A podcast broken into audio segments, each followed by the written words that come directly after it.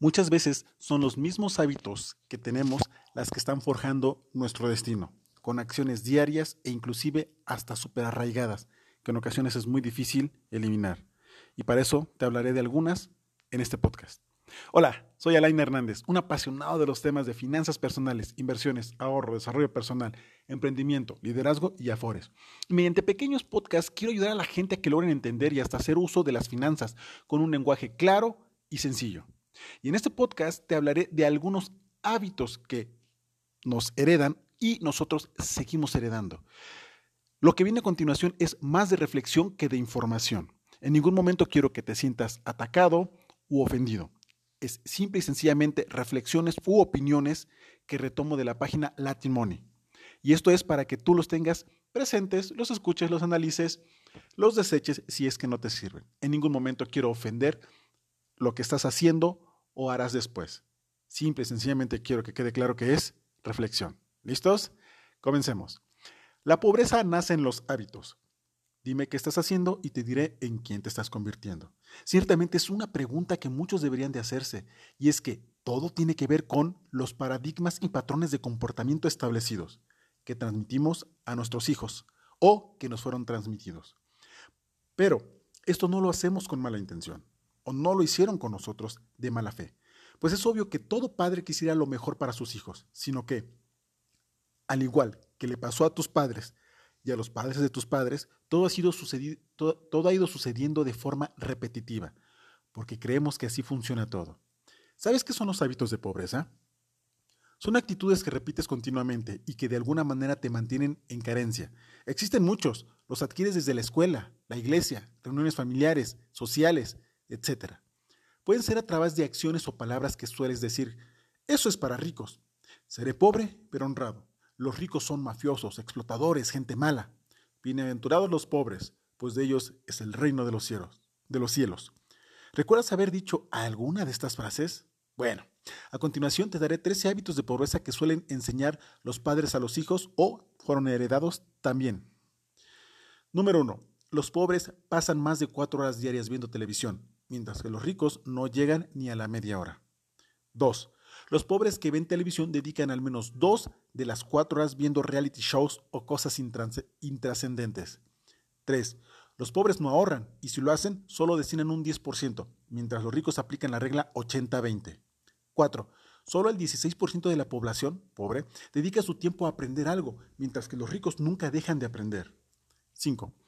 Los pobres viven esperanzados de ganar la lotería o cualquier juego de azar esto es casi el 75% de la población, mientras que los ricos saben que para ganar hay que trabajar y luego invertir. 6. Los pobres siempre serán víctimas de las circunstancias. No hay empleo, el Estado paga poco, nací pobre, nunca tuve, nunca apoyo de mis padres, etc. Mientras que los ricos crean su propio destino y son responsables de su vida financiera. 7. Los pobres no saben lo que es un presupuesto mensual no saben lo que son los activos ni cómo generarlos, mientras los ricos conocen exactamente sus finanzas y crean muchos activos. 8. Los pobres viven esperanzados en encontrar el empleo seguro, el sueldo mensual y se amolde a él, mientras que los ricos crean empresas y viven de sus activos. 9. Los pobres no tienen metas de vida, no tienen objetivos, no existe una visión de lo que quieren lograr, mientras que los ricos se trazan metas, una vez que las cumplen se ponen otras más elevadas. 10. Los pobres tienen grandes televisores y bibliotecas pequeñas, los ricos grandes bibliotecas. 11. Los pobres utilizan un promedio de dos horas diarias en el Internet para chatear o hacer vida social improductiva, mientras que los ricos buscan manera de sacarle mejor provecho posible. 12.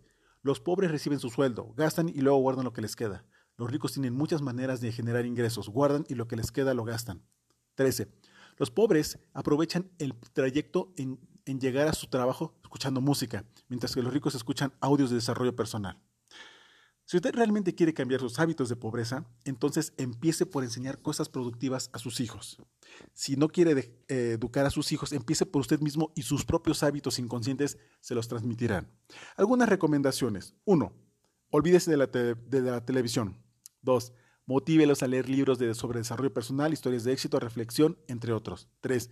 Enséñeles a ahorrar de sus propinas, al menos entre el 40 y 50% de lo que reciben. 4. Enséñeles a crear un presupuesto. Si desean algo, como por ejemplo un juguete, enseñarles a ahorrar y trabajar hasta conseguirlo. 5. Si van a estar en el Internet, que sea para aprender algo productivo. Por ejemplo, en YouTube existen muchos tutoriales para aprender lo que uno desee. 6. Como padre, deje de estar lamentándose por la situación del país, del gobierno, del sueldo, del dinero. No lo haga delante de ellos y enséñenles a crear su propio futuro, a depender de ellos mismos. 7. Que tengan una visión de vida, metas y objetivos con, tiempos de ejecución. 8. Que aprendan, a, que aprendan e investiguen juntos sobre los sobre qué son los activos y formas de cómo generar ingresos de distintas fuentes. Busquen información en Internet, compre libros o consulte a algún amigo que ya lo esté logrando. Bueno, esos son algunos hábitos que se heredan de manera inconsciente para mantenernos en una pobreza, pobreza mental, que eso se refleja posteriormente en una, pobreza de bolsillo. Y también algunas recomendaciones que deberíamos empezar inmediatamente para mejorar nuestra situación. En ningún momento quiero que te sientas ofendido ni sientas que es un ataque, si tú tienes algunos de ellos.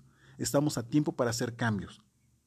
Tu amigo y servidor, Alain Hernández, espera que logres todo lo que te propongas, generes el éxito necesario y que tengas una vida próspera y abundante. Te mando un fuerte abrazo.